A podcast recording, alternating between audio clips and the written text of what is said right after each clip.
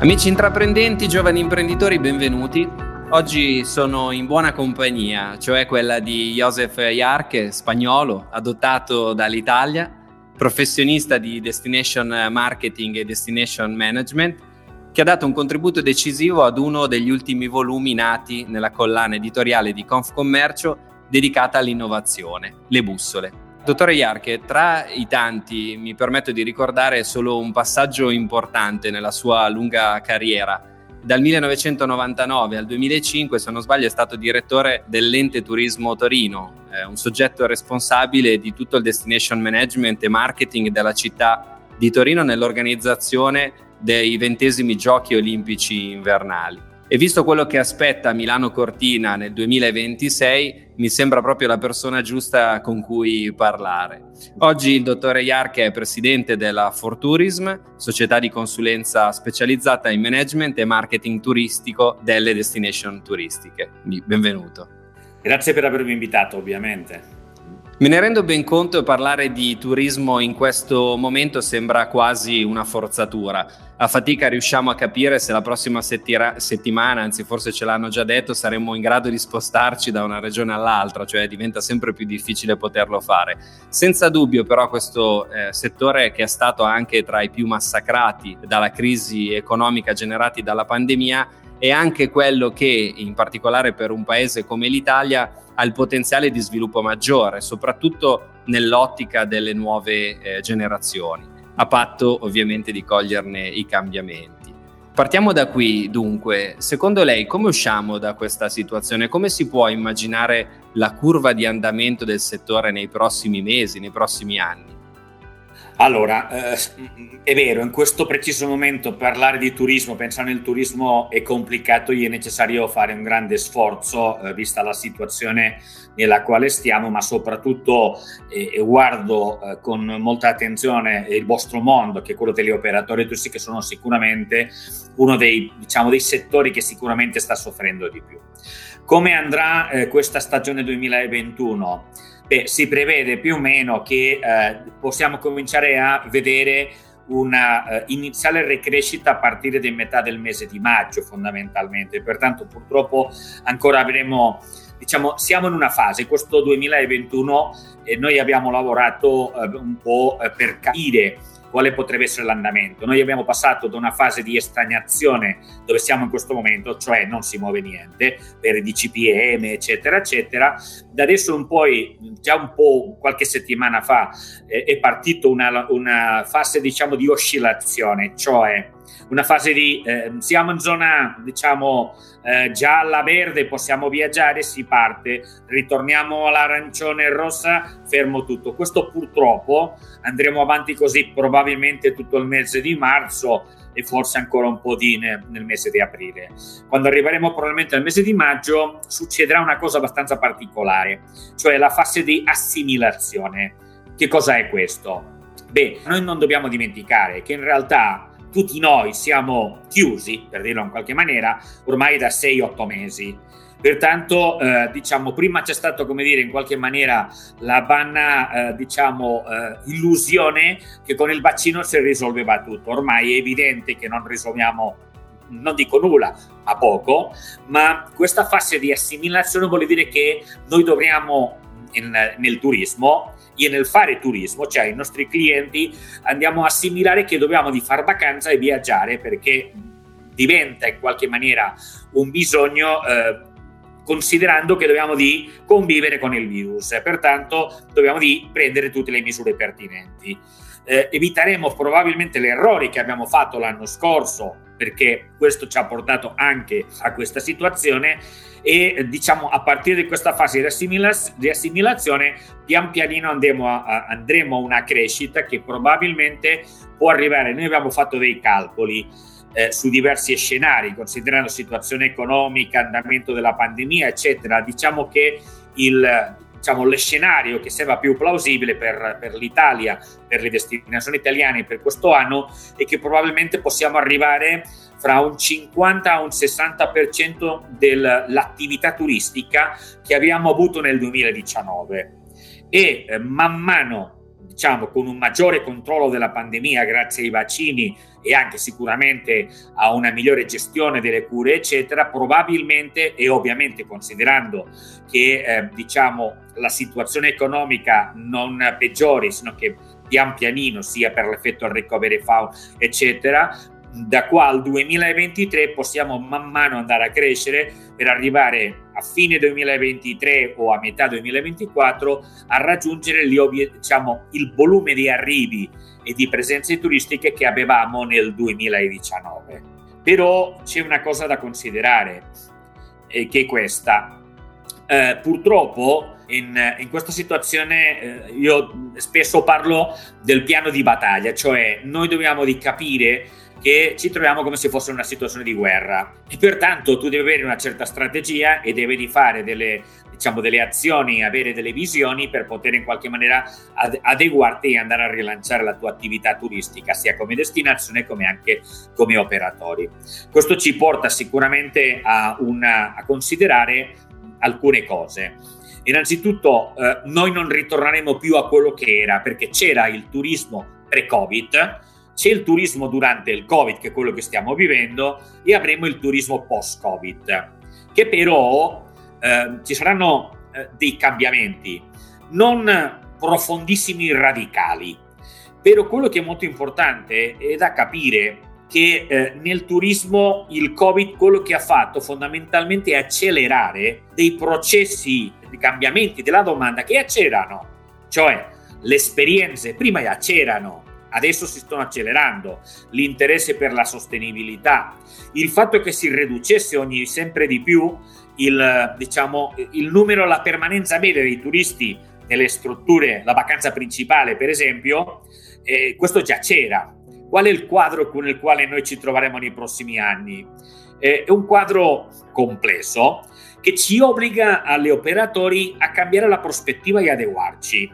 Per esempio, uno dei cambiamenti importanti che può avere un buon beneficio per il turismo, attenzione, è quello delle smart working, cioè quello sembra evidente che il modo di lavorare cambierà. Eh, ci saranno sicuramente molta gente che potrà lavorare in, in casa con smart working piuttosto che con modalità di lavoro flessibile e questo da un punto di vista turistico è interessante perché eh, non tanto per il fatto dei famosi nomadi digitali, eccetera, che mi sembra più, come dire, più di immagine che reale, però immaginate che quello che accadrà probabilmente è che eh, si ridurrà il, diciamo, eh, la vacanza importante ridurrà il, il, diciamo, il, numero di giorni che la gente faceva, cioè non ne avremo più 9-10 giorni di vacanza, ne avremo probabilmente 5-6.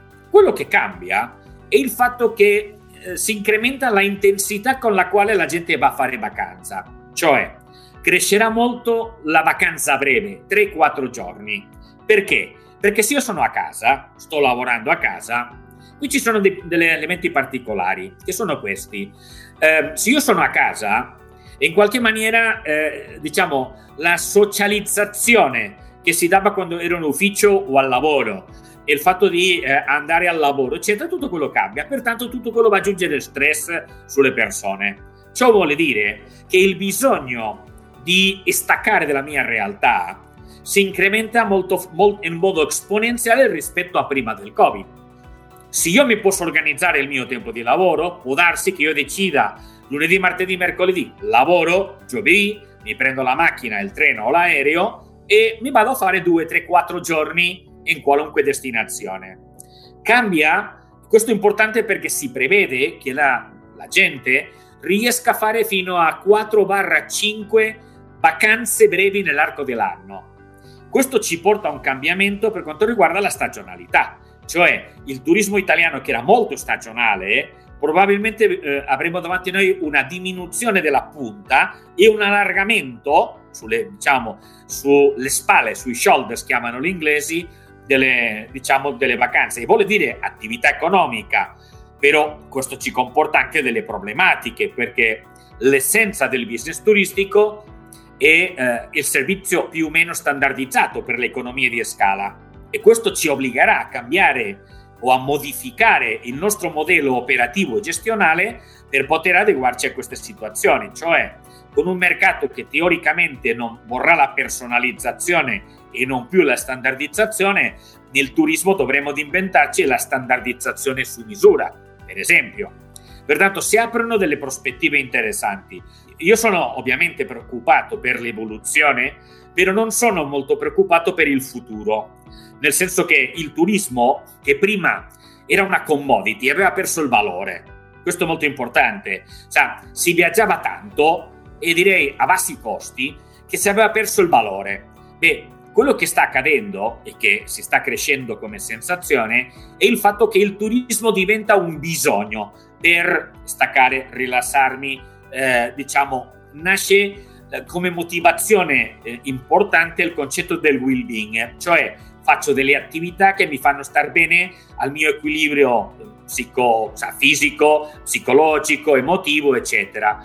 E pertanto questo più che mai noi operatori del turismo dobbiamo capire che dovremo sicuramente ragionare a non essere più soltanto venditori di servizi, se non essere venditori di felicità. E questo è un aspetto importante sul quale noi dovremo lavorare. Questo è un po' il quadro della situazione che io vedo per, per il futuro non troppo lontano, però eh, abbiamo davanti da noi purtroppo ancora una lunga traversata del deserto. Certo. Assolutamente, potremmo definirla una, una smart holiday, eh, quella sì, che, sì. che stava raccontando. Io ho sentito una sua interpretazione che mi ha colpito sul, sul recovery del, eh, del, settore post-Covid che si fonda eh, sulle 6R, su 6R. Sì. Le faccio una proposta, io gliene cito una ad una e lei magari in una battuta di qualche secondo, se ha piacere, mi spiega di cosa, di cosa si tratta. Allora, la prima R è resistere sì, dobbiamo di resistere e questo è un elemento fondamentale e pertanto noi come sistema, come operatori dobbiamo di riorganizzarci per avere una buona gestione dei nostri costi e soprattutto tentare di essere molto attenti al, diciamo, all'evoluzione sia della domanda come del mercato, capendo che dobbiamo di, eh, diciamo, prepararci per le successive R sulle quali lei eh, faceva affidamento, ma dobbiamo tentare di trovare tutti gli strumenti necessari per poter resistere alla situazione eh, nei prossimi mesi fondamentalmente. Oh, vado subito alla seconda, reinventare. Eh, lì, quella è fondamentale perché non, eh, non è detto, anzi è sicuro che quello che funzionava prima del Covid continua a interessare dopo. Pertanto dobbiamo reinventarci. C'è un elemento molto importante. Noi siamo un sistema turistico, eh, lei mh, mm, ci parlavamo prima, eh, Italia potrebbe essere uno dei paesi leader a livello turistico, senza nessun dubbio. Noi abbiamo tutte le carte in regole, però non lo siamo. La verità è questa. Perché? Io sono arrivato a una conclusione. Noi siamo un, un settore turistico, economico, eh, in Italia, che ha lavorato sempre in un mercato di domanda, non di offerta lo traduco, da noi arrivavano i turisti, Italia è talmente bella, straordinaria, eh, tutto quello che vogliamo, siamo il bel paese, ok, ma pertanto i turisti arrivavano, sa, non dovevamo preoccuparci più di tanto. Beh, quello è cambiato. Sa, da adesso in poi dobbiamo andare a cercarci i turisti, non li aspettiamo, dobbiamo andare a cacciarli in qualche maniera. E questo vuol dire reinventarci nel nostro operato, la nostra gestione, il nostro prodotto e il nostro marketing. Certo. Andiamo alla terza R che probabilmente c'entra con questo ragionamento, recuperare. Sì, dobbiamo di recuperare eh, quello che avevamo. Partiamo dalla premessa, 2020 ci hanno azzerato, pertanto dobbiamo di recuperare. Ma recuperare vuol dire che dobbiamo capire che avremo un mercato con meno turisti. Questo è molto importante perché il turismo non sarà eh, più a basso prezzo come è stato ok? Questo è molto importante, i prezzi saliranno, non tutti i turisti, non tutte le persone potranno ritornare a fare turismo, pertanto noi dobbiamo ragionare sul fatto che dobbiamo recuperare i flussi turistici, l'attività turistica che tenevamo prima, però che dobbiamo farlo su base nuovi e avendoci reinventato il nostro business. Questo è un elemento molto importante sul quale noi dobbiamo ra- ragionare e dobbiamo lavorare continuamente su questa impostazione. Faccio un esempio per, per spiegarmi meglio una delle caratteristiche nostre, sia come destinazioni che anche come operatori, è il fatto della comunicazione. Faccio un esempio. Una destinazione balneare classica, e pertanto gli operatori balneari classici, in qualunque destinazione italiana, normalmente già finita la stagione si spariva, si andava in vacanza, non si faceva niente e a partire di marzo, aprile, la Pasqua, cominciavamo un po' a comunicare, mettere i prezzi, lavorare per fare un po' di comunicazione, eccetera. Beh, questo è cambiato. Per recuperare vuol dire che io devo di essere costantemente sul mercato, non posso sparire per due o tre mesi, perché ragazzi in natura i vuoti si riempiscono, ma lo riempiscono di altro. Non posso perdere la mia quota di mercato, non posso non proteggere il mio business e questa è la logica del recuperare. Ok, siamo a metà allora, la quarta R, riorganizzare. Eh, ovviamente dobbiamo riorganizzare soprattutto la nostra proposta eh, noi abbiamo normalmente una proposta turistica molto da guardare, ossia vieni a vedere, poco esperienziale. Pertanto noi dobbiamo in qualche maniera di riorganizzare eh, tutta la nostra proposta, ma riorganizzarci internamente. Internamente, allora, noi non dobbiamo dimenticare che una destinazione turistica non è altro che un sistema economico. Un sistema economico dove ci sono diversi operatori, ricettività, ristorazione, servizi, trasporti, eccetera. La nostra caratteristica, a differenza dei nostri concorrenti esteri, è che normalmente per il nostro DNA di operatori turistici siamo estremamente individualisti. Cioè, se tu parli con un albergatore, per lui il, il prodotto è il suo albergo, quando in realtà per un turista il prodotto non è il suo albergo, è il, l'albergo l'attrattiva turistica e il ristorante è il tutto. Pertanto dobbiamo riorganizzarci per passare da una logica di concorrenza interna alla collaborazione fra tutti, fra tutti i membri della, del sistema per attirare i turisti. Quando un turista sarà già in destinazione, quando avrà deciso già faremo la concorrenza perché vada a dormire dall'albergo A, del B o del C, ma dobbiamo cominciare a ragionare che, che la concorrenza non sarà più fra territori o fra destinazioni, sono fra sistemi di offerte, cioè quella proposta turistica complessiva che una destinazione mi offre.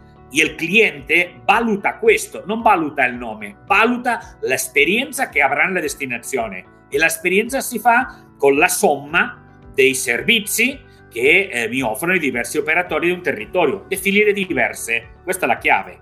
Una bella parola che anche in Confcommercio ci piace molto, quello di fare rete. Oh, esatto. Veniamo alla quinta R, che è riposizionare.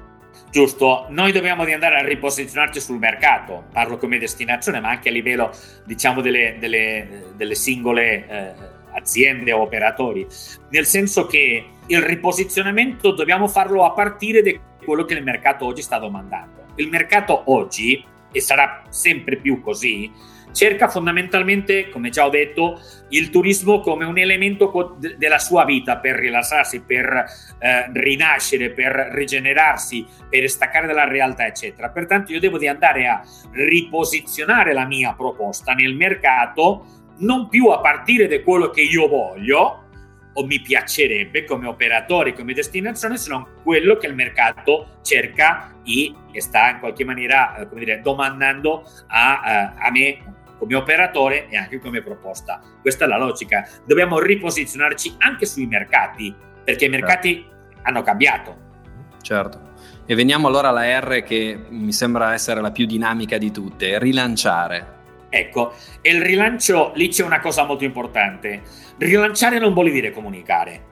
Perché guardate, noi dobbiamo imparare, eh, io lo dico, sa, la, eh, quello che vedo è che le nostre destinazioni italiane eh, pensano che facendo comunicazione e pubblicità, prendendo il testimonial A, B o C, lo abbiamo risolto. Non è vero, perché il cliente è cambiato e il cliente cerca e vuole proposte che corrispondano a quello che, il cliente, a quello che eh, le interessano. Pertanto io devo di andare a rilanciare comunicando, ma una volta ho fatto fondamentalmente le due eh, R che sono anteriori, cioè la riorganizzazione del mio sistema per proporre una proposta coerente con quello che il mercato vuole e che la destinazione ha e soprattutto eh, anche il reinventare la proposta, perché vuol dire quello che funzionava prima probabilmente non funziona più qua. Pertanto il rilancio non è altro che la conseguenza finale